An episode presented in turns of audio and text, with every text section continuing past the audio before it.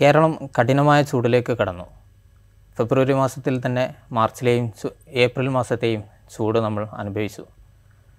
നേരത്തെയെല്ലാം air കണ്ടീഷണറുകൾ ഒരു ആർഭാട വസ്തുവായി കരുതിയിരുന്ന സാധാരണക്കാർ പോലും മിഡിൽ ക്ലാസ് എല്ലാം ഇന്ന് എയർ കണ്ടീഷണറുകൾ ഒരു അനിവാര്യതയാണ് എന്ന തലത്തിലേക്ക് ആലോചിച്ചു തുടങ്ങി. നമ്മുടെ ചൂടും കാലാവസ്ഥ മൊത്തത്തിൽ തന്നെയും മാറിത്തുടങ്ങുന്നു എന്നാണ് മനസ്സിലാക്കേണ്ടത്. ഈ ഘട്ടത്തിൽ നമ്മോടൊപ്പം സംവദിക്കുന്നതിനായി അതിഥിയായി എത്തിയിരിക്കുന്നു സി ഡബ്ല്യു ആർ ഡി എമ്മിലെ റിട്ടയേർഡ് സയന്റിസ്റ്റ് ശ്രീ അബ്ദുൽ ഹമീദ്. സ്വാഗതം ഇൻസൈറ്റിലേക്ക്. നമ്മുടെ കാലാവസ്ഥയിൽ വരുന്ന മാറ്റങ്ങൾ പല കാലങ്ങളിലുമായി ഒരുപാട് വർഷങ്ങളായി പൊതുസമൂഹം ചർച്ച ചെയ്തുകൊണ്ടിരിക്കുന്നുണ്ട്. ശാസ്ത്രജ്ഞരും മറ്റുമൊക്കെ നിരന്തരം അതിൽ പഠനങ്ങൾ നടത്തിക്കൊണ്ടിരിക്കുന്നുണ്ട്.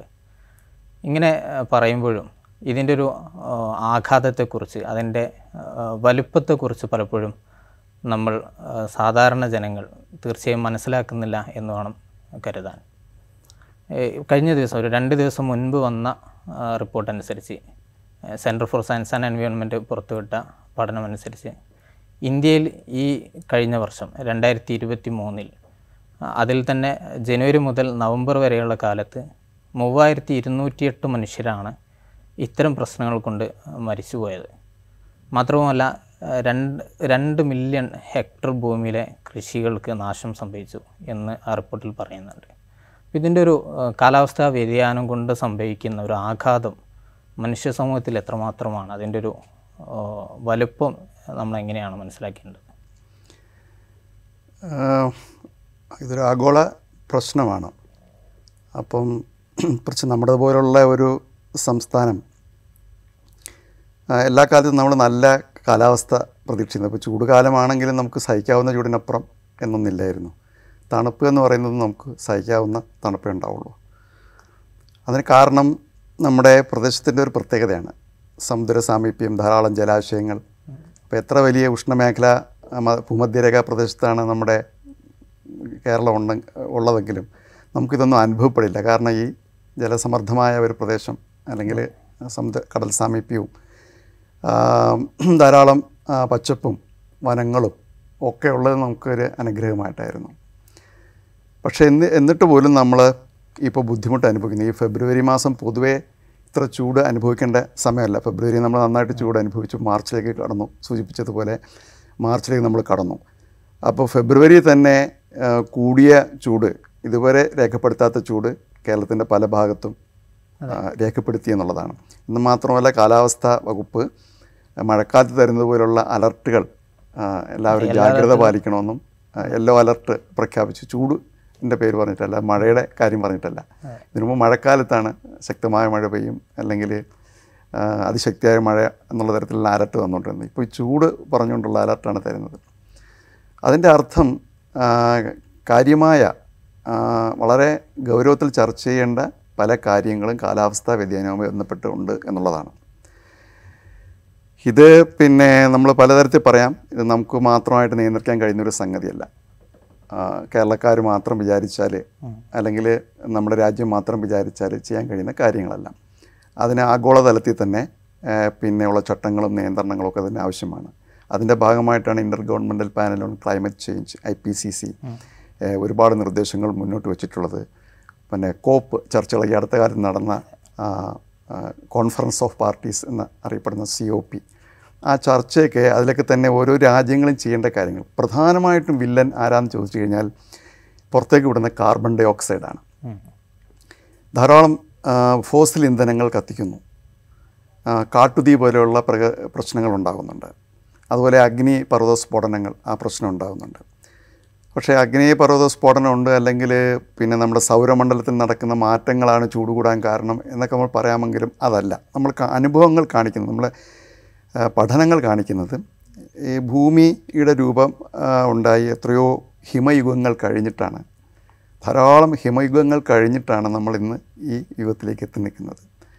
അപ്പോൾ ഇനിയൊരു ഹിമയുഗത്തിലേക്ക് പോകും എന്നാണ് നേരത്തെ ഉണ്ടായിരുന്ന പ്രവചനം. പക്ഷേ അതിന്റെ സാധ്യത വളരെ കുറഞ്ഞു കാണുന്നത് കാരണം പൂജ്യം ഡിഗ്രിക്ക് താഴെയായിരുന്ന താപനില ഇന്ന് നമുക്ക് ശരാശരി ഭൂമിയുടെ താപനില പതിമൂന്ന് പോയിന്റ് ഒൻപത് ഡിഗ്രി സെൽഷ്യസ് കണ്ട് ഉയർന്നിരിക്കുകയാണ്.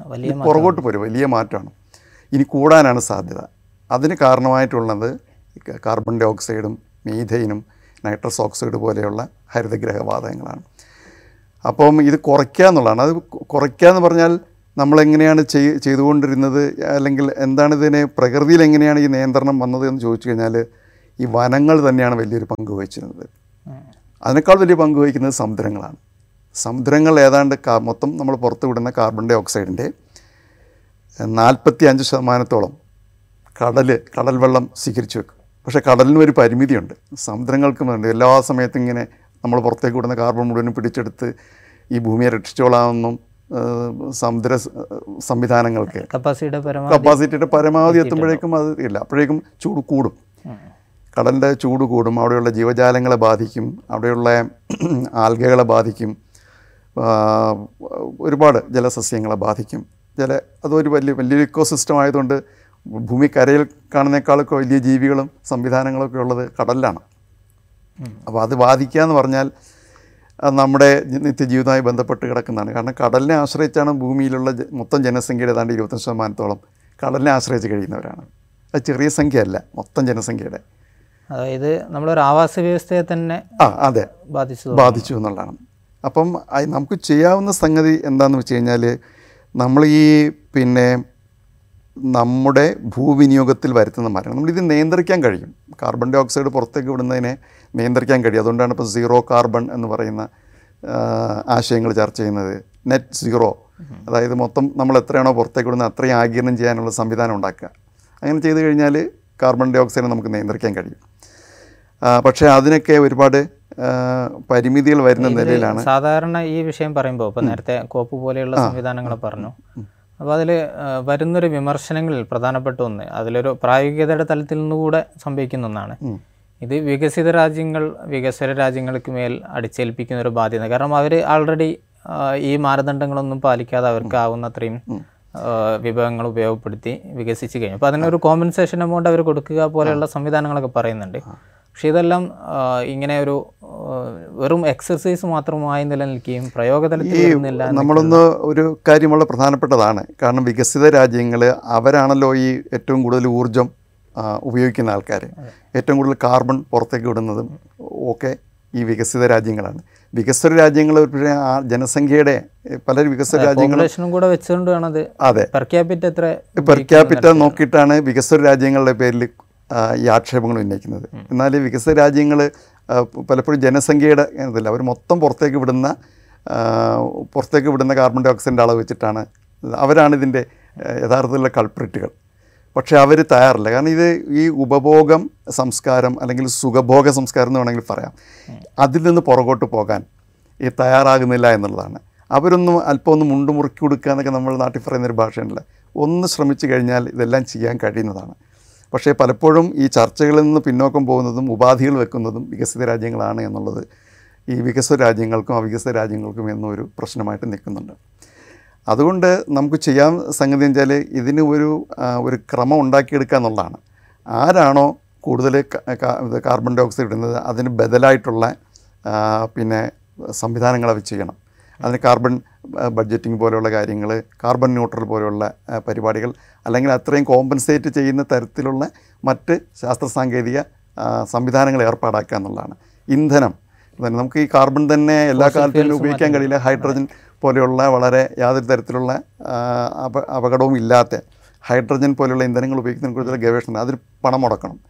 അതുപോലെ പിന്നെ ഇത്തരം കാര്യങ്ങൾക്ക് തന്നെ കാർബൺ ന്യൂട്രലാക്കാൻ വേണ്ടിയിട്ടുള്ള ഗവേഷണങ്ങൾ നടക്കണം പ്രവർത്തനങ്ങൾ നടക്കണം. അതിന് ഇവർ സാമ്പത്തിക സഹായം ചെയ്യണം മുതൽ മുടക്കണം. അവരുടെ വരുമാനം അവരുടെ ജി ഡി പിയുടെ നല്ലൊരു ഒരു ശതമാനം ഇതിനു വേണ്ടി മാറ്റി വെക്കണം. അങ്ങനെ ലോകരാജ്യങ്ങൾ ആരാണോ ഇതിന്റെ ഇത് മനസ്സിലാക്കുക എന്നുള്ളതാണ് യഥാർത്ഥത്തിൽ. ആരാണ് ഒരു സമയത്ത് ഒരു നിയന്ത്രണമില്ലായിരുന്നു വ്യവസായ വിപ്ലവങ്ങളുടെ ഭാഗമായിട്ട് വന്നൊരു സംഗതിയാണ്. അന്ന് നമുക്ക് വ്യവസായങ്ങൾ വേണം തൊഴിൽ വേണം നിലനിൽപ്പിന്റെ പ്രശ്നമായിരുന്നു. ഇന്ന് അതല്ല. ഇന്ന് നമുക്ക് അത്തരം കാര്യങ്ങൾ പറഞ്ഞുകൊണ്ട് മുന്നോട്ട് പോകാൻ കഴിയില്ല. പകരം നമുക്ക് അനുയോജ്യമായിട്ടുള്ള പ്രകൃതിക്ക് ഇണങ്ങുന്ന വ്യവസായം നമുക്ക് ആവശ്യമുള്ളത് ഉൽപ്പാദിപ്പിക്കുക എന്നുള്ളതാണല്ലോ. നമുക്ക് നമുക്ക് ഭക്ഷണം വേണം. നമുക്ക് സൗകര്യങ്ങൾ മനുഷ്യന് വേണ്ട വികസനം നമുക്ക് ആവശ്യം തന്നെയാണ്. അത് പക്ഷേ പ്രകൃതിക്ക് ഏറ്റവും കുറച്ച് ആഘാതം വരുത്തുന്ന രീതിയിലേക്കാവുക എന്ന രീതിയിൽ ഇപ്പോൾ തന്നെ നമ്മൾ ഡീഫോറസ്റ്റേഷന്റെ കണക്കുകൾ സർക്കാർ ഔദ്യോഗികമായി പുറത്തുവിട്ടതിൽ അറുപത്തിനാല് ശതമാനം റോഡ് നിർമ്മാണത്തിന് വേണ്ടിയാണ് നടത്തിയത് ഞാൻ ആ കണക്ക് പറയാം. ഞാനത് പ്രത്യേകിച്ച് കേരളത്തിന്റെ സാഹചര്യത്തിൽ കൃത്യമായിട്ട് നമുക്ക് ആ കണക്ക് പറയാൻ പറ്റും. അതെന്ന് വെച്ചാൽ അത് അത് ഈ ഭൂവിനിയോഗത്തിന്റെ പ്രശ്നമാണ്. പക്ഷെ നമ്മുടെ ഈ ഇതെല്ലാവർക്കും അറിയാം. കാരണം സസ്യങ്ങൾ അല്ലെങ്കിൽ സസ്യജാലങ്ങൾ പുൽമേടുകൾ അതുപോലുള്ള വനങ്ങൾ ഇതൊക്കെ വഹിക്കുന്ന പങ്ക് ഈ നമ്മൾ പുറത്തേക്ക് വിടുന്ന കാർബണിനെ നല്ലൊരു അളവ് പിടിച്ചു വെക്കാൻ കഴിവുള്ള ഇതാണ്. അവരുടെ വളർച്ചയ്ക്ക് വേണ്ടി ഉപയോഗപ്പെടുത്തും ഉപയോഗപ്പെടുത്തുന്നുള്ളതും കാലാവസ്ഥയിൽ അനുഗുണമായിട്ടുള്ള നമുക്ക് വേണ്ട തരത്തിൽ കാലാവസ്ഥയെ നന്ന ഒരു നമുക്ക് ഗുണകരമായ നിലയിലേക്ക് അതെ അതെ സുഖകരമായ നിലയിലേക്ക് ആക്കി തരുന്നതിലൊക്കെ ഈ വനങ്ങൾക്ക് പങ്കുണ്ട്. നമുക്ക് കേരളത്തിലെ ഈ വനമേഖലയിലുള്ള വിസ്തൃതി ഇപ്പോൾ കണക്കുകൾ കാണിക്കുന്നത് അല്പം വനവിസ്തൃതി കൂടി എന്നുള്ളതാണ്. മൊത്തം കേരളത്തിന്റെ വിസ്തൃതി എന്ന് പറയുന്നത് മുപ്പത്തെണ്ണായിരത്തി എണ്ണൂറ്റി അറുപത്തി മൂന്ന് ചതുരശ്ര കിലോമീറ്ററാണ്. അതിൽ പതിനൊന്നായിരത്തി അഞ്ഞൂറ് കിലോമീറ്റർ ഏതാണ്ട് മുപ്പത് ശതമാനം വനമേഖലയുണ്ട് നമുക്കത്. നല്ല ഒരു സംഗതിയാണ് അതേസമയം കേരളത്തിൽ എന്താ സംഭവിക്കുന്നത്? നഗരവൽക്കരണത്തിന്റെ ഭാഗമായി നഗരവൽക്കരണം ഒരു നടക്കുകയാണ്. അർബനൈസേഷൻ എന്ന് പറയുന്ന വലിയൊരു ഇതാണ്. ഭയങ്കരമായ മാറ്റം നടക്കുന്നത് ഇതിന്റെ പറയുന്നത്. ഏതാണ്ട് ഒരു കോടി വീടുകൾ കേരളത്തിലുണ്ടെന്ന് മനസ്സിലാക്കുക. ഈ ഒരു കോടി വീടുകൾ കെട്ടിട സമുച്ചയങ്ങളും പാർപ്പിട സമുച്ചയങ്ങളും എല്ലാം കൂടി ചേർന്നിട്ട് ഏതാണ്ട് ഇത് എത്ര തന്നെ ഏതാണ്ട് പതിനായിരത്തി ഒരുന്നൂറ് ചതുരശ്ര കിലോമീറ്റർ വിസ്തൃതി ഇതിന് ഇത് ഒക്കുപ്പ് ചെയ്ത് കഴിഞ്ഞു. കെട്ടിടങ്ങളും ഒക്കെ ആയിട്ട്. ഇനി അതിന്റെ പുറമെയാണ് കേരളത്തിലെ റോഡുകൾ.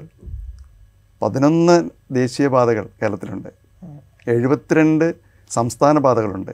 കൂടാതെ നിരവധി ജില്ല പാതകൾ ജില്ലാ പാതകളും ഒക്കെ ആയിട്ട് നോക്കിക്കഴിഞ്ഞാൽ ഏതാണ്ട് അത് വിമാനത്താവളങ്ങളും റെയിൽവേയും ഇങ്ങനെ ഇതെല്ലാം കൂടെ എടുത്തു കഴിഞ്ഞാൽ ആയിരത്തി ഒരുന്നൂറ് ചതുരശ്ര കിലോമീറ്റർ പ്രദേശം അതിനുവേണ്ടി തന്നെ പോയി. അപ്പോൾ ഇതെല്ലാം കണക്ക് മാറ്റി വെച്ചിട്ട് നോക്കിയാൽ ഇനി നമുക്ക് കൃഷിക്കും ഒക്കെ ആയിട്ടുള്ളത് വെറും പതിനാറായിരം ചതുരശ്ര കിലോമീറ്ററാണ്. അത് ഏതാണ്ട് ഒരു നാൽപ്പത്തി ഒന്ന് ശതമാനം അത്രയും വരുന്നുള്ള അത്രയേ ഉള്ളൂ ഭൂമി. ഈ ഭൂമി കൊണ്ട് വേണം നമുക്ക് കൃഷി ചെയ്യാനും നമ്മുടെ ജലസ്രോതസ്സുകൾ സംരക്ഷിക്കാനും നദികളും ചിറകളും കുളങ്ങളും മറ്റ് ഇതൊക്കെയുള്ള തടാകങ്ങളും ഒക്കെ ഇതൊക്കെ നിലനിർത്തണ്ടേ? മാത്രമല്ല ഇനി വരാനിരിക്കുന്ന വികസനങ്ങളും ഈ ഈ സ്ഥലത്ത് ഈ സ്ഥലത്തേക്കാണ് കോൺസെൻട്രേറ്റ് ചെയ്യുന്നത്. അപ്പം വനമേഖല എന്തായാലും അതിനൊരു അല്ലെങ്കിൽ വനമേഖലയിലേക്ക് വനമേഖലയിലേക്ക് പോകും. അത് അങ്ങനെ അങ്ങ് വനമേഖലയിലേക്ക് പോകുന്നതിനേക്കാളും പിന്നെ അപകടകരമായിട്ട് സ്ഥിതിയാണ്. വനമേഖല പുഷ്ടിപ്പെടുത്തി എടുക്കുക വേണ്ടത്. കാരണം അത് ചെയ്യുന്ന ധർമ്മം ഭയങ്കരമാണ്. നമ്മുടെ പരിസ്ഥിതി വ്യൂഹത്തിൽ നമ്മുടെ ഇക്കോളജിക്കലായിട്ടുള്ള ധർമ്മങ്ങൾ നിർവഹിക്കുന്നതിൽ വനങ്ങൾക്കുള്ള പങ്ക് വളരെ വലുതാണ്. അതുകൊണ്ടാണ് വനമേഖലയെ ഇപ്പോൾ അതിനൊരു അവ ഒരു ബോധവൽക്കരണം വന്നതുകൊണ്ടാണ് വനം നമ്മളങ്ങനെ ഇത് കയ്യേറ്റം പാടില്ല എന്നും വനം സംരക്ഷിക്കണം എന്നുള്ള ബോധമൊക്കെ വന്നത്. പക്ഷേ ഈ ബോധം ജലാശയങ്ങൾ സംരക്ഷിക്കുന്ന കാര്യത്തിൽ വന്നിട്ടില്ല. ധാരാളം ജലാശയങ്ങൾ നമുക്ക് തുറന്നുകൊണ്ടിരിക്കുകയാണ് നശിച്ചു പോയിട്ടുണ്ട്. കായലുകൾ പ്രധാനപ്പെട്ട കായലുകൾ തന്നെ വിസ്തൃതി കുറയുന്നു ആഴം കുറയുന്നു മലിനീകരണം കൂടുന്നു. ഇതെല്ലാം കാർബണിനെ അല്ലെങ്കിൽ ചൂടിനെ ആഗീരണം ചെയ്യാനുള്ള ജലാശയങ്ങളുടെയും മണ്ണിന്റെയൊക്കെ കഴിവിനെ ഇല്ലാതാക്കിയത്. മണ്ണ് മലിനപ്പെട്ടാൽ അല്ലെങ്കിൽ നമുക്ക് ഈ മണ്ണ് ഇതിന് പകരം നമ്മൾ അവിടെ കോൺക്രീറ്റ് ചെയ്യുന്നു സുധ പിന്നെ വെള്ളം കിനിഞ്ഞിറങ്ങേണ്ട ഒക്കെ സംവിധാനമാണ് മണ്ണെന്ന് പറയുന്നത്. ആ മണ്ണിലേക്ക് ഒരു തുള്ളി വെള്ളം കിരിഞ്ഞിറങ്ങുന്നില്ല പകരം നമ്മൾ കോൺക്രീറ്റ് ഇടുന്നു ടൈൽസ് ഇടുന്നു ടാർ ചെയ്യുന്നു. ഇങ്ങനെ തടാകങ്ങളും ജലാശയങ്ങളൊക്കെ പറയുമ്പോൾ നിങ്ങൾ കുറച്ചുകൂടെ ജലവിഭവവുമായി ബന്ധപ്പെട്ട് എക്സ്പെർട്ടീസ് എക്സ്പെർട്ടൈസ് ചെയ്തിട്ടുള്ള ആൾ കൂടെയാണ്. അതെ. ശരിക്കും ഈ അണക്കെട്ടുകൾ പ്രത്യേകിച്ച് നമ്മൾ നിർമ്മിക്കുന്ന ഡാമുകളെല്ലാം അത് ഈ കാലാവസ്ഥയ്ക്ക് പ്രതികൂലമായിട്ടാണോ പതിക്കുക തിരിച്ചാണോ? പ്രത്യേകിച്ചും അത് പരിസ്ഥിതിവാദികൾ വലിയ രീതിയിൽ വിമർശിക്കുന്ന ഒന്നുകൂടെയാണ്. ഈ പിന്നെ ഡാമുകൾ ഒരു കണക്കിന് നമുക്ക് കേരളത്തിൽ വലിയ ഡാമുകളൊന്നും നമ്മളങ്ങനെ പറയുന്നത് ഒരു മേജറായിട്ടൊരു ഡാം എന്ന് പറഞ്ഞാൽ ഇടുക്കി ഡാമാണ്. അപ്പോൾ അത് നമ്മൾ കൂടുതൽ നമ്മുടെ വൈദ്യുതി ഉൽപ്പാദിപ്പിക്കുന്ന കാര്യമൊക്കെ വെച്ച് നോക്കുന്ന സമയത്ത് അതല്ല ഡാമുകൾ കൂടുതൽ നമുക്ക് അനുയോജ്യമായിട്ടുള്ള സൈറ്റുകളില്ല. അതുകൊണ്ടാണ് ഈ ഡാമുകൾ നിലനിൽക്കണമെന്നുണ്ടെങ്കിൽ ഡാമുകളുടെ ആവാഹ പ്രദേശങ്ങളിലുള്ള വനമേഖല നിർത്തണമെന്ന് നമ്മൾ പറയുന്നത്. അപ്പോൾ ആ കാച്ച്മെന്റ് ഏരിയ അവിടെ ഉണ്ടെങ്കിൽ ആ കാച്ച്മെന്റിൽ വെള്ളം പിടിച്ചിട്ട് മഴപ്പം വെള്ളം പിടിച്ചിട്ട് ജലാശയങ്ങൾക്ക് വരുള്ളൂ. അത് നമ്മളിപ്പം പലതും കുടിവെള്ളത്തിനുമൊക്കെ ജലസേചന ജലസേചന പദ്ധതിയിലായിരുന്ന പലതും കുടിവെള്ള പദ്ധതിയിലായി മാറിയിട്ടുണ്ട്. മലമ്പുഴ ഉദാഹരണമാണ് കുറ്റ്യാടി ഉദാഹരണമാണ്. അപ്പോൾ അതുകൊണ്ട് അത് ആ ജലസംഭരണിയോടെ ഉണ്ടല്ലോ. അതിന്റെ ഗുണങ്ങളാണ് ഉണ്ടാക്കുക. ഒരുപക്ഷേ നേട്ടകോട്ട വിശ്ലേഷണം നടത്തുമ്പോൾ ചെറിയ വ്യതിയാനം വന്നേക്കാം. ഡാമുകളിൽ ഒരു പ്രശ്നം. അത് നമ്മളൊരു വലിയ കേരളത്തിലൊരു വലിയ പ്രശ്നമായിട്ട് പറയേണ്ടതില്ല. അതേസമയം ഡാമുകൾ നദികളുടെ ഒഴുക്ക് നിൽക്കുന്ന നിലച്ചുപോയി എന്നുള്ള ഒരു ആക്ഷേപമാണ് പറയുന്നത്. പക്ഷേ ഒരു നമ്മൾ പറയുന്ന ഒരു പരിസ്ഥിതി സംരക്ഷണത്തിന് വേണ്ട ഒരു മിൻ ഇങ്ങനെ ഇംഗ്ലീഷിൽ പറയാം മിനിമം എൻവയോൺമെന്റ് ഫ്ലോ. അത് നിലനിർത്തണമെന്നാണ് പറയുന്നത്. അത് നിലനിർത്താൻ കഴിഞ്ഞാൽ ഈ ഡാമുകൾ പിന്നെ ഡാമുകളുടെ വെള്ളം കൊണ്ടാണല്ലോ നിലനിർത്തുക. അപ്പോൾ അത് ആ ഒരു പ്രശ്നം നമുക്ക് പരിഹരിക്കാൻ കഴിയും നമുക്ക് ഈ നദികളുടെ നീരൊഴുക്കും അതുപോലെ ഭൂഗർഭജലത്തിലേക്കൊക്കെ വരാം. അതിനു മുമ്പ് നമ്മൾ കുറച്ചുകൂടെ ആളുകളെ നേരിട്ട് ബാധിക്കുന്ന നമ്മൾ കൂടുതൽ അനുഭവിക്കുന്ന ഒന്നാണ് ഈ മഴയിൽ വരുന്ന മാറ്റം. നമ്മൾ ചൂട് പറയുമ്പോൾ പോലെ തന്നെ കാലാവസ്ഥയുമായി ബന്ധപ്പെട്ട് ചർച്ച ചെയ്യുമ്പോൾ പ്രത്യേകിച്ചും കേരളം നന്നായി മഴ ലഭിക്കുന്ന സ്ഥലം കൂടിയാണ്. നമുക്കിപ്പോൾ ചൂട് നേരത്തെ വന്നു എന്ന് പറയുന്ന പോലെ മഴ സാധാരണഗതിയിൽ നേരത്തെയൊക്കെ സ്കൂൾ തുറക്കുമ്പോൾ നല്ല മഴ പെയ്യുന്ന അവസ്ഥയിൽ കുടയൊക്കെ ചൂടിയിട്ടാണ് കുട്ടികളുടെ സ്കൂൾ വരുന്നത്. ഇപ്പോൾ അതിന്റെ ഒരു സമയം കുറച്ചുകൂടെ അങ്ങോട്ടേക്ക് വൈകുന്നു. ജൂണിലും ജൂലൈയിലും വേണ്ടത്ര മഴയില്ലാതെ ഓഗസ്റ്റിൽ ഒന്നാകെ കുറഞ്ഞ സമയത്തിൽ വലിയ മഴ ലഭിക്കുന്നു. ഇങ്ങനെയൊക്കെയുള്ള മഴയിൽ തന്നെ വലിയ മാറ്റങ്ങൾ മാറ്റം വന്നിട്ടുണ്ട്. അത് ഈ ആഗോള കാലാവസ്ഥയിൽ വന്നിട്ടുള്ള ആഗോളതാപനവും ആഗോളമായിട്ട് തന്നെ കാലാവസ്ഥയിൽ വന്നിട്ടുള്ള മാറ്റങ്ങളുടെ ഒരു പ്രതിഫലനമാണ് നമ്മളിത് അനുഭവിക്കുന്നത്. പണ്ട് നമ്മൾ പ്രതി ഒരു ഒരു വളരെ എന്താ പറയുക റിഥമിക് നമ്മളൊരു വാക്ക് പറയാറുണ്ട്. ചാക്രികമായിട്ട് കൃത്യമായിട്ട് ഒരു താളാ താളാത്മകമായിരുന്നു നമ്മുടെ കാലാവസ്ഥയൊക്കെ. അതുകൊണ്ട് ജൂൺ ഒന്നിന് മഴ പെയ്യുമെന്നും ജൂൺ ജൂലൈ ഓഗസ്റ്റ് മാസം നമുക്ക് പിന്നെ കാലവർഷമായിരിക്കുമെന്നും അത് കഴിഞ്ഞ് കാലവർഷം പ്രത്യക്ഷമായി കഴിഞ്ഞാൽ നമുക്കൊരു തുലാവർഷം വരുമെന്നും അത് നമുക്ക് നവംബർ ഡിസംബർ മാസങ്ങളിൽ മഴ തരുമെന്നും അത് കഴിഞ്ഞാൽ നമുക്കൊരു കാലം ജനുവരി ഫെബ്രുവരി മഴ കിട്ടുമെന്നും പിന്നെ ഒരു വേനൽ മഴ കിട്ടുമെന്നൊക്കെയുള്ള നമ്മുടെ അങ്ങനെയുള്ള ഒരു ചാക്രികമായിട്ടുള്ള ഒരു താളാത്മകമായ ഒരു കാലാവസ്ഥ എന്തായാലും മാറിക്കൊണ്ട് മാറി മാറി എന്നുള്ളതാണ്. അതെ. അത് മാറാൻ കാരണം ഈ പറഞ്ഞ ഒരുപാട് പ്രതിഭാസങ്ങളാണ്. പൊതുവെ പറയുന്ന രണ്ട് പ്രതിഭാസങ്ങളാണ് എൽനിനോ എന്ന് പറയുന്നത്. പസഫിക് സമുദ്രമാണ് ശാന്തസമുദ്രമാണ് ഏറ്റവും പൊതുവെ സമുദ്രങ്ങളിൽ വലുത് ഇപ്പോൾ ഈ ചൂട് കൂടിയതിന്റെ കാരണം എൽനിനോ എൽനിനോ ആണ്. എന്ന് പറയും. പക്ഷേ എൽനിനോ കൊണ്ട് ഈ പ്രതീക്ഷിക്കുന്ന കാലവർഷം നമ്മൾ പ്രതീക്ഷിക്കുന്ന സമയത്ത് കിട്ടണമെന്നില്ല. അതേസമയം ചില സ്ഥലങ്ങളിൽ കിട്ടാത്ത സ്ഥലങ്ങളിൽ കിട്ടുന്നുമുണ്ട് ഭൂമിയുടെ പല ഭാഗങ്ങളിലായിട്ട്. പിന്നെ ലാനിനോ എന്ന് പറയുന്ന പ്രതിഭാസം അതുപോലെ തന്നെയാണ്. ലാനിനോ ഉണ്ടെങ്കിൽ നമുക്ക് ഒരു നമുക്ക് പ്രതീക്ഷയുള്ളത് ഏതാണ്ട് നമുക്ക് ഏപ്രിൽ മെയ് കൂട്ടിയിട്ട് ലാനിനോയുടെ ഒരു പസഫിക് സമുദ്രത്തിലുണ്ടാകുന്ന അതിന്റെ പ്രതിഫലനം കൊണ്ട് നമുക്ക് മഴ കിട്ടിയേക്കാം. നമ്മുടെ കാലവർഷം ഇപ്രാവശ്യം സമയത്ത് കിട്ടും എന്നുള്ള ഒരു തരത്തിലുള്ള വിശകലനമുണ്ട്. എന്തായാലും ഈ എൽനിനോ ലാനിനോ എന്ന് പറയുന്ന ഈ പ്രതിഭാസവും അതുപോലെ പിന്നെ നമ്മുടെ ശാന്തസമുദ്രത്തിലെ അതിന്റെ അന്തരീക്ഷത്തിലുണ്ടാകുന്ന ഒരു വേറൊരു പ്രതിഭാസം കൂടിയുണ്ട്. അത് നമ്മൾ പറയുന്നത് പിന്നെ സദേൺ ഓസിലേഷൻ എന്നാണ് പറയുന്നത്. ഒരു ആന്തോളനം. ആ ഓസിലേഷൻ ഇത് മൂന്നും കൂടെ ചേർന്നിട്ട് ഇപ്പം എൽനിനോ ലാനിനോ പ്രതിഭാസങ്ങളെ വിശകലനം ചെയ്യുന്ന പോലെ തന്നെ ഇപ്പം നമ്മൾ എൽസോ എന്ന് പറഞ്ഞിട്ട് ഈ സദേൺ ഓസിലേഷൻ കൂടെ ചേർത്തിട്ട് എൽസോ എന്ന് പറഞ്ഞിട്ടുള്ള ഈ മൂന്നും കൂടി വെച്ചുകൊണ്ടുള്ള ഒരു വിശകലനം ചെയ്തുകൊണ്ടിരിക്കുന്നുണ്ട് സയന്റിസ്റ്റിൽ എന്തായാലും അത് ഇത് തന്നെയാണ് ഈ പ്രതിഭാസങ്ങൾ എങ്ങനെയാണ് നമുക്ക് ഒരു ഭാഗത്ത് എന്തായാലും മൊത്തത്തിൽ ഭൂമിയിൽ ഈ ജലസഞ്ചാര ചക്രത്തിൽ അതാണ് നമ്മൾ കാണുന്നൊരു ഒരു സയൻസ് എന്ന് പറയുന്നത്. ജലസഞ്ചാര ചക്രത്തിൽ ഏറ്റക്കുറച്ചിലുണ്ടാവാം. പക്ഷെ ഒരിക്കലും ഈ കുറയുന്നില്ല. ഏറ്റക്കുറച്ചിലാണ് ഉണ്ടാകുക. അത് ഇവിടെ പെയ്തില്ലെങ്കിൽ എവിടെയെങ്കിലും പെയ്തിരിക്കും. അതുകൊണ്ടാണ് കുറഞ്ഞ സമയത്ത് പെട്ടെന്ന് അതാണ് അത് അങ്ങനെയുള്ള പ്രതിഭാസങ്ങളും വരുന്നുണ്ട്. അത് ഫ്ലാഷ് ഫ്ലഡുകൾ ഉണ്ടാകുന്നു. പെട്ടെന്ന് നമ്മൾ പ്രതീക്ഷിക്കാതെ മഴയുണ്ട്. ശക്തിയായ മഴ പെയ്യുക. കുറഞ്ഞ സമയം കൊണ്ട് അതിശക്തിയായിട്ട് പെയ്തു പോവുക. അതുകൊണ്ട് മഴ ദിനങ്ങൾ നമ്മൾ പറയുന്നത്. നമുക്കൊരു നൂറ്റി നാൽപ്പത്തി അഞ്ച് മഴ ദിനങ്ങൾ ഒരു വർഷം ഉണ്ടായിരുന്നു. ഇപ്പോൾ മഴ ദിനങ്ങൾ ഇങ്ങനെ കുറഞ്ഞിട്ട് നൂറ്റി മുപ്പത് നൂറ്റി മുപ്പത്തിരണ്ട് നൂറ്റി മുപ്പത്തിനാല് എന്നൊക്കെ പറഞ്ഞിട്ട് പല കണക്കുകൾ കാണിക്കുന്നുണ്ട്. മഴ ദിനങ്ങൾ കുറയാണ്. അത് നല്ലതല്ല. മഴ ദിനങ്ങൾ കൂടിക്കാം മഴ പെയ്യുന്നതിന്റെ അളവ് കുറഞ്ഞാൽ എങ്ങനെയാണ് അത് ബാധിക്കുന്നത്? അത് നമ്മൾ ബാധി കൃഷിയെ ബാധിക്കും. മഴ നമുക്ക് കിട്ടേണ്ട സമയത്ത് കിട്ടുക. അപ്പോഴാണ് നമ്മൾ കൃഷി ഇറക്കാൻ നോക്കുന്നത്. ഒരു ഒരു ഒരു സീസണിൽ ആ സീസണിൽ നമുക്ക് കൃഷി ഇറക്കാൻ പറ്റുന്നില്ല. മാവ് ഇപ്പം പൂക്കുന്നു. ഇപ്പോഴാണ് പൂക്കുന്നത്. നവംബറിൽ അല്ലെങ്കിൽ ഡിസംബറിൽ ആ തണുപ്പിൽ പൂക്കേണ്ട മാവും പ്ലാവും ഒക്കെ. ഇപ്പോഴാണ് അതിന്റെ അർത്ഥം ഇത് തന്നെയാണ് കാണിക്കുന്നത്. വലിയ മാറ്റം. നമുക്ക് കൃഷി ഒരു പ്രധാനമാണ്. നമ്മുടെ എന്താ പറയുക കൃഷിക്കാരെ അല്ല നമ്മുടെ പ്രധാന വരുമാനം നമ്മുടെ രാജ്യത്തെ പ്രധാന വരുമാനം. കൃഷി നമ്മൾ നാല്പത്തിയേഴ് ശതമാനം ആളുകൾ അഥവാ പകുതി ജനസംഖ്യയുടെ പകുതി ആളുകളും കൃഷി ആശ്രയിച്ച് കഴിയുന്നവരാണ്. അപ്പോൾ അവരിന്ന് ആ അതിൽ നിന്ന് ആ മേഖലയിൽ നിന്ന് അവർക്ക് അവർ മാറ്റി അവരെ പുനരുജ്ജീ മറ്റേ എന്താ പറയുക മാറ്റി അവരെ വേറൊരു മേഖലയിൽ കൊണ്ടുവരാന്ന് വെച്ചാൽ അത്ര എളുപ്പമുള്ള കാര്യമില്ല. അവരെ വരുമാനമൊക്കെ ഇല്ലാതാകുക ഈ ഒരു ആസ്പെക്ട് തൊഴിൽ മേഖല. നമ്മുടെ ഈ കാലാവസ്ഥാ വ്യതിയാനം ചർച്ച ചെയ്യുന്നിടത്ത് വേണ്ടത്ര ശ്രദ്ധ കിട്ടാതെ പോകുന്നൊരു മേഖലയാണ് തോന്നുന്നത്. തീർച്ചയായും. ആരെയാണ് ബാധിക്കുക എന്ന് ചർച്ച ചെയ്യുന്നില്ല. പകരം നമ്മൾ വലിയ വലിയ കാര്യങ്ങൾ പറയുന്നു. നമ്മൾ വലിയ വലിയ പ്രോജക്റ്റുകളെ കുറിച്ച് ചർച്ച ചെയ്യുന്നു. വാഹനങ്ങളുടെ പെരുപ്പം. ഒരു ഉദാഹരണം പറഞ്ഞു വാഹനങ്ങൾ പെരുകയാണ് വാഹനങ്ങൾ ഇറക്കുക എന്ന് പറഞ്ഞാൽ ഇന്ധനക്ഷമതയുണ്ട് എന്ന് പറയുമ്പോഴും കാർബൺ ഡൈ ഓക്സൈഡിന്റെയും കാർബൺ മോണോക്സൈഡിന്റെയൊക്കെ എമിഷൻ ഇങ്ങനെ അന്തരീക്ഷത്തിൽ വരികയാണല്ലോ. വാഹനങ്ങൾ കൂടി കൂടി വരുന്നു. അപ്പോൾ കൂടുതൽ വാഹനങ്ങൾ എന്ന് പറയുന്നത് ഈ തീർച്ചയായും ആ മേഖലയിലുള്ളവർക്ക് ജീവിക്കാൻ പറ്റും. പക്ഷേ കൃഷിക്കാരനെ സംബന്ധിച്ചിടത്തോളം അയാളുടെ വരുമാനം അയാളുടെ പിന്നെ നിത്യ ഇത് ശരിക്കും കർഷകരെ മാത്രമല്ല ബാധിക്കാൻ തോന്നുന്നു. കാരണം ഇപ്പോൾ നമ്മളൊരു മൺസൂൺ ഡ്രിവൺ എക്കോണമിയാണ് നമ്മളുടേതെന്ന് പറയാറുണ്ട്.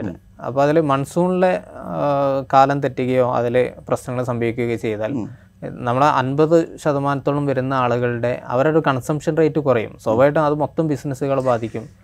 അത് വാഹന നിർമ്മാതാക്കളെ ബാധിക്കും. ഇപ്പോൾ നമ്മൾ ഈ ഇന്ത്യൻ മാർക്കറ്റിനെ ടോട്ടലി നോക്കിയാൽ ഇപ്പോൾ വാഹന വിപണി ഏറ്റവും കൂടുതൽ നടക്കുന്നത് ഈ വിളവെടുപ്പ് കഴിഞ്ഞ ഉടനെ ആയിരിക്കും. അതുപോലെ എല്ലാ മേഖലയിലും ബിസിനസ് അതിന്റെ ഒരു ഭൂമിയിലേക്ക് എത്തുന്ന സമയതാണ് അത് താഴേക്ക് പോകുന്നു എന്ന് പറയുമ്പോൾ ഇൻഡയറക്റ്റ് ആയിട്ട് അവരെ എല്ലാവരെയുമാണ് ഒരേപോലെ ബാധിക്കുന്നത്. ഇൻഡയറക്റ്റ് ആയിട്ട് ബാധിക്കും. പക്ഷേ അത് കർഷകനെ സംബന്ധിച്ചിടത്തോളം അവരുടെ ട്രാക്ടറും അല്ലെങ്കിൽ അതുപോലുള്ള കാര്യങ്ങളാണല്ലോ പറയുന്നത്. ആ വാഹനം. പിന്നെ അത് ഇതുമായിട്ട് പറ്റില്ല പക്ഷേ അതിൽ ആഡംബരം ഞാൻ പറയുന്നത് ഉപഭോഗ സംസ്കാരത്തിൽ വലിയ മാറ്റങ്ങൾ വന്നിട്ടുണ്ട്. ഉപഭോഗ വസ്തുക്കൾ വാങ്ങുക അങ്ങനെയുള്ള കാര്യങ്ങൾ. അപ്പം അതൊരു വിഭാഗം എന്തായാലും ഈ രീതിയിൽ അല്ലെങ്കിൽ വേറെ രീതിയിൽ പിന്നെ പണം ഉണ്ടാക്കാനുള്ള ശ്രമം നടത്തും. ഈ മേഖലയിൽ കാർഷിക പ്രാഥമിക മേഖലയിൽ നിന്ന് അല്ലെങ്കിൽ മറ്റു മേഖലയിൽ നിന്ന്. അല്ലെങ്കിൽ പിന്നെ തൃതീയ തൃതീയ മേഖലകളിൽ നിന്ന്. സർവീസ് സെക്ടറിൽ. ഇപ്പം കൂടുതലും സർവീസ് പ്രൊവൈഡ് ചെയ്തിട്ടൊക്കെയാണ് വരുമാനം ഉണ്ടാക്കാൻ പലരും ശ്രമിക്കുന്നത്. ബാങ്കിങ് ഫിനാൻസ് മേഖലകളൊക്കെ അതിന്റെ ഉദാഹരണമാണ്. അപ്പോൾ അത് ഒരു പക്ഷേ അപ്പോൾ ഇത് പക്ഷേ ഇത് ഞാൻ പറയുന്നത് സാധാരണക്കാരനെ ബാധിക്കുന്നു അവരുടെ പ്രശ്നങ്ങൾ അഡ്രസ്സ് ചെയ്യാൻ സംവിധാനങ്ങളില്ല.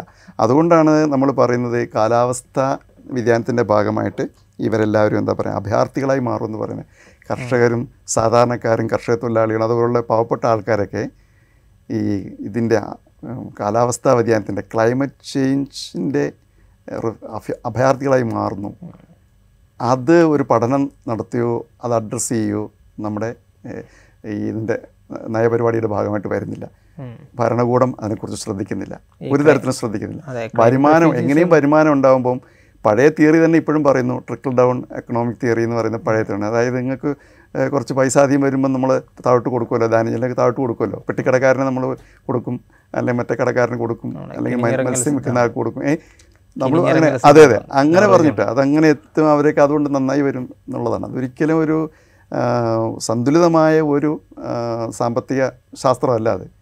ഒരിക്കലും അത് പറയാനും പാടില്ല. അങ്ങനെയല്ല വേണ്ടത്. എല്ലാവർക്കും പൗരന്മാരെന്ന നിലയ്ക്ക് ആരോഗ്യത്തോടെയും ഒക്കെ നല്ല വായു ശ്വസിച്ച് നല്ല വെള്ളം കുടിച്ച് നല്ല ഭക്ഷണം കഴിച്ച് നല്ല ആരോഗ്യത്തോടെ ജീവിക്കാനുള്ള അവകാശമുണ്ട്. നമ്മൾ ഈ വായുവിലേക്ക് പോകുമ്പോൾ ഇത് കുറേ അലൈഡ് ആയിട്ടുള്ള കുറേ പ്രശ്നങ്ങൾ കൂടെ ഉണ്ടാക്കുന്നുണ്ടല്ലോ. ഇപ്പോൾ കാട്ടുതീ പോലെയുള്ള പ്രശ്നങ്ങൾ. ഇതിലൊക്കെ കാരണമാകുന്ന പലതും നമ്മൾ ഗ്ലോബൽ വാർമിംഗ് ഒക്കെ പറയുമ്പോഴും നേരത്തെ സാർ പറഞ്ഞ കാർബൺ എമിഷൻ അതൊരു പ്രധാന പ്രശ്നമാണ്. ഇത് സ്വാഭാവികമായിട്ടും നമ്മുടെ ശ്വസന പ്രശ്നങ്ങളിലേക്ക് ആരോഗ്യ പ്രശ്നങ്ങളിലേക്ക് ഒക്കെ അങ്ങനെയുള്ള ഒരു ആംഗിളിലേക്ക് കൂടെ ഇത് വരുന്നുണ്ട്. ഇത് ഈ- ഈ മലിനീകരണം നടക്കുക എന്ന് പറഞ്ഞാൽ പിന്നെ പെട്ടെന്ന് നമ്മൾ മലിനീകരണം എന്ന് പറയുമ്പോൾ അന്തരീക്ഷ മലിനീകരണം നമ്മൾ മനസ്സിലേക്ക് വരുന്നത് ശ്വസിക്കുമ്പോൾ നമുക്ക് ശുദ്ധമായി കിട്ടുന്നില്ലെങ്കിൽ ഇപ്പോൾ നമ്മുടെ പ്രധാനപ്പെട്ട ഇന്ത്യയിലെ പല നഗരങ്ങളും ഈ പ്രശ്നമുണ്ട്. ലോകത്ത് തന്നെയും പല നഗരങ്ങളും ഇതേ പ്രശ്നമുണ്ട്. നഗരവൽക്കരണത്തിന്റെ ഭാഗമായി ഇതുണ്ട്. ഫോസിൽ ഇന്ധനങ്ങൾ കത്തിക്കുന്നതുകൊണ്ട് മാത്രമല്ല അത്. ആ, മറ്റ് പല കാരണങ്ങളുണ്ട്. വാഹനപ്പെരുപ്പ് മറ്റ് ഒരുപാട് പ്രശ്നങ്ങളൊക്കെ തന്നെയുണ്ട്. മലിനീകരണം വലിയൊരു പ്രശ്നമാണ്. അത് നമുക്ക് ആരോഗ്യ പ്രശ്നങ്ങൾ ഉണ്ടാക്കുന്നുണ്ട്. ശ്വാസകോശ രോഗങ്ങളും അർബുദ രോഗങ്ങളൊക്കെ ഉണ്ടാക്കുന്നത് അതൊരു ഒരു സംഗതി. കുടിവെള്ളം. വെള്ളത്തിൽ ഇതെത്തിക്കഴിഞ്ഞാൽ സ്വാഭാവികമായും വെള്ളം മലിനപ്പെടും മല മലിനപ്പെട്ട് ഞാൻ മലിനജലം കുടിക്കുന്നതുകൊണ്ടുള്ള രോഗങ്ങൾ. ശുദ്ധജലം കിട്ടുന്നില്ല എന്നുള്ളതുണ്ട്. മണ്ണ് മലിന മലിനപ്പെടും. മണ്ണ് മലിനപ്പെട്ട് കഴിഞ്ഞാൽ മണ്ണ് ഏതാണ്ട് മണ്ണ് മരിക്കുക എന്നുള്ളൊരു സ്ഥിതിയിലേക്ക് വരും. മണ്ണിന്റെ ഫലഭൂയിഷ്ഠത ഇല്ലാതെ കഴിഞ്ഞാൽ കൃഷിയെ ബാധിക്കും. ഈ നമ്മൾ ഈ കാലാവസ്ഥാ വ്യതിയാനം മണ്ണിലെ ജലാംശം കുറക്കുന്നു എന്നതുപോലത്തെ പ്രശ്നങ്ങൾ വായിച്ചിട്ടുണ്ട്. അതുപോലെ നേരത്തെ സാർ പറഞ്ഞ നദിയിലെ നീരൊഴുക്ക് അതുപോലെ ഭൂഗർഭജലത്തിന്റെ അതിന്റെ ഒരു വിധാനം താഴ്ന്നു പോകുന്നത് പോലെയുള്ള പ്രശ്നങ്ങൾ. ഇങ്ങനെയുള്ള ഇതെല്ലാം ക്ലൈമറ്റ് റിലേറ്റഡ് ആയി കൂടെ തന്നെയാണല്ലോ ഇവിടെ സംഭവിക്കുന്നത്. തീർച്ചയായും. അപ്പോൾ അത്തരം മണ്ണിന്റെ ഈ മണ്ണിന്റെ ജലാംശം നിലനിർത്തുക എന്നുള്ള വളരെ പ്രധാനപ്പെട്ട സംഗതിയാണ്. അത് മഴ പെയ്യുമ്പോഴോ മഴ പെയ്യാത്ത സമയത്ത് കൃത്രിമമായിട്ടോ നമുക്ക് മണ്ണിന്റെ ഈർപ്പം നിലനിർത്തണം. ആ മണ്ണിന്റെ ഈർപ്പം മണ്ണിന്റെ ആർദ്രത നിലനിൽക്കുന്നതിന് മണ്ണിലെ സൂക്ഷ്മ അണുക്കളും സൂക്ഷ്മജീവികളും മൂലകങ്ങളും ഒക്കെ തന്നെ ഇല്ലാതായി പോകും. അതുകൊണ്ടാണ് മണ്ണ് വര മണ്ണ് വരൾച്ച പിന്നെ മണ്ണ് വാ വാ- ഇത് പറയരുത് നമ്മൾ പറയുന്നത് മണ്ണ് സംരക്ഷിക്കണം മണ്ണ് സംരക്ഷണ പ്രവർത്തനം മണ്ണ് വരണ്ടു പോകാതെ നോക്കണം മണ്ണ് മരിച്ചു പോകാതെ നോക്കണം ഒക്കെ നമ്മൾ പറയുന്നതിന് കാരണം അതാണ്. അപ്പം അതിന് ചെയ്യാവേണ്ട ഒരുപാട് പ്രവർത്തനങ്ങളുണ്ട് മണ്ണ് സംരക്ഷണത്തിന്. അത് നമുക്ക് സമയത്തിന്റെ ഒരു പ്രശ്നം കൊണ്ട് അതിലേക്ക് പോയി കഴിഞ്ഞാൽ കഴിയുന്നില്ല. അതേപോലെ ഭൂമിക്കടിയിലേക്ക് കിനിഞ്ഞിറങ്ങണമല്ലോ മഴ പെയ്യുമ്പോൾ വെള്ളം. ആ കിനിഞ്ഞിറങ്ങാനുള്ള സംവിധാനങ്ങൾ വെള്ളം അരിച്ചിറങ്ങാനുള്ള സംവിധാനങ്ങളില്ലാതെ പോകുന്നു. അതെന്ന് വെച്ചാൽ നമ്മളെ ധാരാളം കെട്ടിടങ്ങളും റോഡുകളും ഒക്കെ വരുമ്പം ഈ ഒരു പ്രശ്നമുണ്ട്. ഭൂമിക്കടിയിലേക്ക് വെള്ളം കിഞ്ഞിറങ്ങില്ല ഭൂമിക്കടിയിലുള്ള വെള്ളം നമ്മൾ കുഴൽക്കിണറിലൂടെയും മറ്റു ഊറ്റിയെടുക്കുകയും ചെയ്യുന്നുണ്ട്. അപ്പോൾ ഭൂജലവിധാനം താണു പോകുന്ന പ്രശ്നങ്ങളുണ്ട്. ആ ഭൂജലവിധാനം താണു പോകാതെ സംരക്ഷിക്കുന്നതിന് വേണ്ടിയിട്ടാണ് നമ്മൾ അണകളെക്കുറിച്ച് പറയുന്ന സമയത്ത് ചെക്ക് ഡാമുകൾ ധാരാളം ഉണ്ടാക്കണമെന്ന് പറയുന്നത്. അപ്പോൾ ആ ചെക്ക് ഡാമുകൾക്കൊരു ഡ്രൈവ് വേണമെന്ന് പറയുന്നത് വെള്ളം ഒഴുകുന്ന വെള്ളത്തെ ഒന്ന് നിർത്തി ഒഴുകാൻ അനുവദിക്കുക എന്നുള്ളതാണല്ലോ ചെയ്യുന്നത്. നമുക്ക് കെട്ടി നിർത്തല്ല പൂർണമായിട്ടും കെട്ടി നിർത്തലില്ല ആ പ്രവർത്തനങ്ങൾ വഴി നമുക്ക് ഭൂജല വിധാനമൊക്കെ ഉയർത്തിക്കൊണ്ടുവരാൻ കഴിയും. അതുപോലെ കൃത്രിമമായിട്ടുള്ള പിന്നെ റീചാർജിങ് പോലുള്ള കാര്യങ്ങൾ കൊണ്ട് ചെയ്യാൻ കഴിയും. അതെല്ലാ വീടുകളും ഇപ്പം നമ്മളൊരു വീട് വെക്കുന്ന സമയത്ത് ഒരു നിശ്ചിത സ്ഥലം നമ്മൾ ഭൂമിക്കടിയിലേക്ക് വെള്ളം ഇറങ്ങാതെ മഴക്കാലത്ത് ഇറക്കാതെ മാറ്റുകയാണല്ലോ. അതാര്യ പാളികളാക്കി മാറ്റുള്ളൂ. അപ്പം നമ്മുടെ മേൽ മേൽക്കുലയിൽ വരുന്ന വെള്ളം റീചാർജ് ചെയ്യുക എന്നുള്ളതാണ്. അത് ഒരു റീചാർജ് പിറ്റ് ഉണ്ടാക്കിയിട്ടോ അല്ലെങ്കിൽ കിണറുകളിലേക്കോ ഡൈവേർട്ട് ചെയ്തിട്ട് ആ രീതിയിൽ നമുക്ക് ചെയ്യാൻ പറ്റും. അങ്ങനെ ചെയ്ത് ഒരുപാട് സ്ഥലങ്ങൾ മെച്ചപ്പെട്ടതായിട്ടുള്ള പഠനങ്ങളും കാണിക്കുന്നുണ്ട്. അപ്പോൾ അങ്ങനെ പരിഹാരമുണ്ട്. നമ്മൾ ഉണ്ടാക്കുന്ന ഒരു ഇതുപോലെ ഒരു പ്രശ്നത്തിന് നമുക്ക് പരിഹാരം ഉണ്ടാക്കാൻ പറ്റും. പക്ഷെ അത് ചെയ്യണം. അത് ഒരാൾ ചെയ്താൽ പോരല്ലോ. അത് ഒരു സമൂഹം എന്ന നിലയ്ക്ക് എല്ലാവരും അതിന്റെ ഉത്തരവാദിത്തോടെ ചെയ്ത് കഴിഞ്ഞാൽ ആ പ്രശ്നങ്ങൾ പരിഹരിക്കാൻ പറ്റും. ഇത് നമ്മളൊരു ശീലം രൂപപ്പെടുക. ബോധവൽക്കരണത്തിന്റെ കുറവ് മാത്രമല്ല ശീലവൽക്കരണത്തിന്റെ ശീലവൽക്കരണത്തിന്റെ കറക്റ്റാണ്. ശരിയാണ്. അതെ അതെ. ആ ശീലങ്ങളിൽ മാറ്റം വരണം. വെള്ളം ഉപയോഗം വെള്ളം എന്ന് പറഞ്ഞാൽ ഏറ്റവും അമൂല്യമായിട്ടുള്ള വിഭവമാണെന്നും വെള്ളം കൂടാതെ നമുക്ക് ഒരു ഒരു നിമിഷം പോലും നമുക്ക് വെള്ളം കൂടാതെ ജീവിക്കാൻ കഴിയില്ല എന്നുള്ളതും ഒക്കെ ചുരുക്കത്തിൽ ഈ കാലാവസ്ഥാ വ്യതിയാനം എന്നത് കേവലം നമ്മളിപ്പോൾ അനുഭവിക്കുന്ന ചൂട് വർദ്ധിക്കുന്നു അല്ലെങ്കിൽ മഴ സമയം തെറ്റുന്നു എന്നതിനപ്പുറത്തേക്ക് ഇതിനൊരുപാട് കൈവഴികളുണ്ട്. ഇത് നമ്മളെ പലതരത്തിൽ ബാധിക്കുന്നുണ്ട്. കൃഷിയെ ബാധിക്കുന്നു ആവാസ വ്യവസ്ഥയെ ബാധിക്കുന്നു. നമ്മൾ ആഴത്തിൽ ചർച്ചയിലേക്ക് പോയില്ലെങ്കിലും നമ്മുടെ ചുറ്റുമുള്ള സഹജീവികളെ കൂടെ മനുഷ്യരെ ബാധിക്കുന്നത് പോലെ അതിലധികമായി അതെ. അത് നമ്മൾ മൈക്രോബിയൽസിനെ ബാധിക്കുന്നുണ്ട്. ഞാൻ നമ്മളെപ്പോഴും അറിയേണ്ട സംഗതി മനുഷ്യനെന്ന് പറയുന്നത് പിന്നെ ഈ മറ്റ് ജീവജാലങ്ങളെ അപേക്ഷിച്ച് ഈ ഭൂമിയിൽ അടുത്ത കാലത്ത് വന്ന ആൾക്കാരാണ്. അതാണ്. അപ്പോൾ മറ്റൊക്കെ എത്രയോ കാലമായിട്ട് ഈ ഭൂമിയിൽ ജീവിയുണ്ട് സൂക്ഷ്മജീവികൾ മുതൽ പലതരത്തിലുള്ള ജീവികളും ഒക്കെ തന്നെ നമ്മൾ വരുന്നതിന് മുമ്പേ ഈ ഭൂമിയിലുള്ളവരാണ്. നമ്മൾ അടുത്ത് അടുത്ത കാലത്ത് വന്ന് സവിശേഷ ബുദ്ധിയുള്ള രണ്ട് കാലിൽ നടക്കുന്നു എന്നുള്ളത് നമുക്ക് സവിശേഷമായിട്ടുള്ള ബുദ്ധിയൊക്കെ ഉണ്ട്. നമ്മൾ പലതും കൃത്രിമമായിട്ട് ഉണ്ടാക്കാനൊക്കെ മറ്റ് ജീവ ജീവികളെ അപേക്ഷിച്ച് നമുക്കെല്ലാം ഉണ്ട്. അപ്പോൾ എന്ത് ചെയ്യും നമ്മൾ സ്വഭാവ ഇതിന്റെ ഒരു പ്രശ്നം മനുഷ്യനത് അവന്റേതായ സ്വാർത്ഥതയ്ക്ക് വേണ്ടി ഇതിനെ അതെ അതെ ഇതിനെ മറക്കുന്നു. മറ്റ് ജീവജാലങ്ങളുടെ നിലനിൽപ്പ് അത് സാരില്ല നമ്മൾ എന്നുള്ള അപ്പം വെറും മാൻസന്റെ മനുഷ്യകേന്ദ്രീകൃതമായിട്ടുള്ള വികസനമാണ് വരുന്നത്. പക്ഷേ പരിസ്ഥിതി പ്രശ്നങ്ങളെ പരിസ്ഥിതി ഇതെല്ലാവരും ഇവരെല്ലാവരും ഉണ്ടെങ്കിൽ മാത്രമാണ് മനുഷ്യന് നിലനിൽക്കാൻ കഴിയുക. ഈ സൂക്ഷ്മജീവികളും ഈ സ്ഥൂലജീവികളും ഈ സസ്യങ്ങളും സസ്യജാലങ്ങളും ഈ മരങ്ങളും ഈ ആവാസ വ്യവസ്ഥയും നിലനിന്നാൽ മാത്രമാണ് മനുഷ്യന് ഇവിടെ ജീവിക്കാൻ കഴിയുക എന്നുള്ള തിരിച്ചറിവ്. അപ്പോഴാണ് തിരിച്ചൊരു ബോധം ഉണ്ടാകുന്നത്. പരിസ്ഥിതി സംരക്ഷണം എന്ന് പറയുന്നത് വളരെ പ്രധാനപ്പെട്ട കാര്യമാണെന്നുള്ള ബോധം അപ്പോഴാണ് വരുന്നത്. എന്റെ നിലനിൽപ്പ് എന്ന് പറയുന്നത് എന്റെ പരിസ്ഥിതിയുടെ നിലനിൽപ്പിനെ ആശ്രയിച്ചാണ് എന്ന് ഓരോ വ്യക്തിയും പറയണം. അതുപോലെ പ്രധാനപ്പെട്ട സംഗതിയാണ്. അതെ നമ്മൾ കൺക്ലൂഷനിലേക്ക് പോവുകയാണെങ്കിൽ നമ്മളിപ്പോൾ ഇത് എല്ലാ അർത്ഥത്തിനും ഇത് ബാധിക്കും എന്ന് പറഞ്ഞു. ഇങ്ങനെ പറയുമ്പോഴും ഇതിൽ ചെക്ക് ചെയ്യാനുള്ള മെഷേഴ്സ് ഏറ്റവും കൂടുതൽ എടുക്കേണ്ടത് നമ്മൾ റെഗുലേറ്ററി ഏജൻസീസോ സർക്കാരുകളോ ഒക്കെയാണ് എന്ന് പറഞ്ഞു. അത് സ്വാഭാവികമായിട്ടും അതിന്റെ ഭാഗമായി നടക്കണം. എന്നാൽ സാധാരണക്കാരായ ആളുകൾക്ക് എന്തൊക്കെയാണ്? ഇപ്പോൾ അവരുടെ ഒരു ഇനീഷ്യേഷനിൽ നിന്നുകൊണ്ട് എന്തൊക്കെ കാര്യങ്ങളിലേക്ക് കടക്കാൻ പറ്റും എന്തൊക്കെ ചെയ്യാൻ പറ്റും. കാരണം ഏജൻസികൾ അതൊക്കെ അവർ ചെയ്യേണ്ടതല്ലേ എന്ന കാഴ്ചപ്പാടിൽ നമ്മൾ വഴുതി മാറുക എന്നൊരു ശീലം കൂടെ സ്വാഭാവികമായി സംഭവിച്ചു പോകുന്നുണ്ടല്ലോ. ഇത് നമ്മൾ ഈ അറിഞ്ഞ് നമ്മൾ എന്താ പറയുക ഒരു പാർട്ടിസിപ്പേഷൻ എന്ന് പറയുന്നത് ജനപങ്കാളിത്തം ഒന്ന് നമ്മൾ പറയാറുണ്ടല്ലോ. എല്ലാ പങ്ക് ജനപങ്കാളിത്തം കൂടെ ചെയ്യാൻ പറ്റും. ഒരു വ്യക്തി എന്ന നിലയ്ക്ക് ഒരു സമൂഹം എന്ന നിലയ്ക്കൊക്കെ ചെയ്യേണ്ട കാര്യങ്ങളുണ്ട്. അപ്പോൾ അത് നമ്മളിത് പ്രധാനമായി ഇതിന്റെ ഒരു ജനപങ്കാളിത്തമാണ്. അറിഞ്ഞുകൊണ്ടുള്ള ശരിക്ക് ഉള്ളിത്തട്ടിക്കൊണ്ടുള്ള ഇൻഫോംഡ് പാർട്ടിസിപ്പേഷൻ ഇംഗ്ലീഷിൽ പറയുന്നതാണ്. അറിഞ്ഞുകൊണ്ട് തന്നെ കാര്യങ്ങൾ മനസ്സിലാക്കിക്കൊണ്ട് തന്നെ ഞാനിത് ചെയ്യുന്നത് ഞാൻ ചെയ്യുന്നത് തെറ്റാണ്. ഇങ്ങനെ ചെയ്യാൻ പാടില്ല. ഇങ്ങനെയാണ് ചെയ്യേണ്ടത് എന്ന് ഉള്ള തിരിച്ചറിവ്.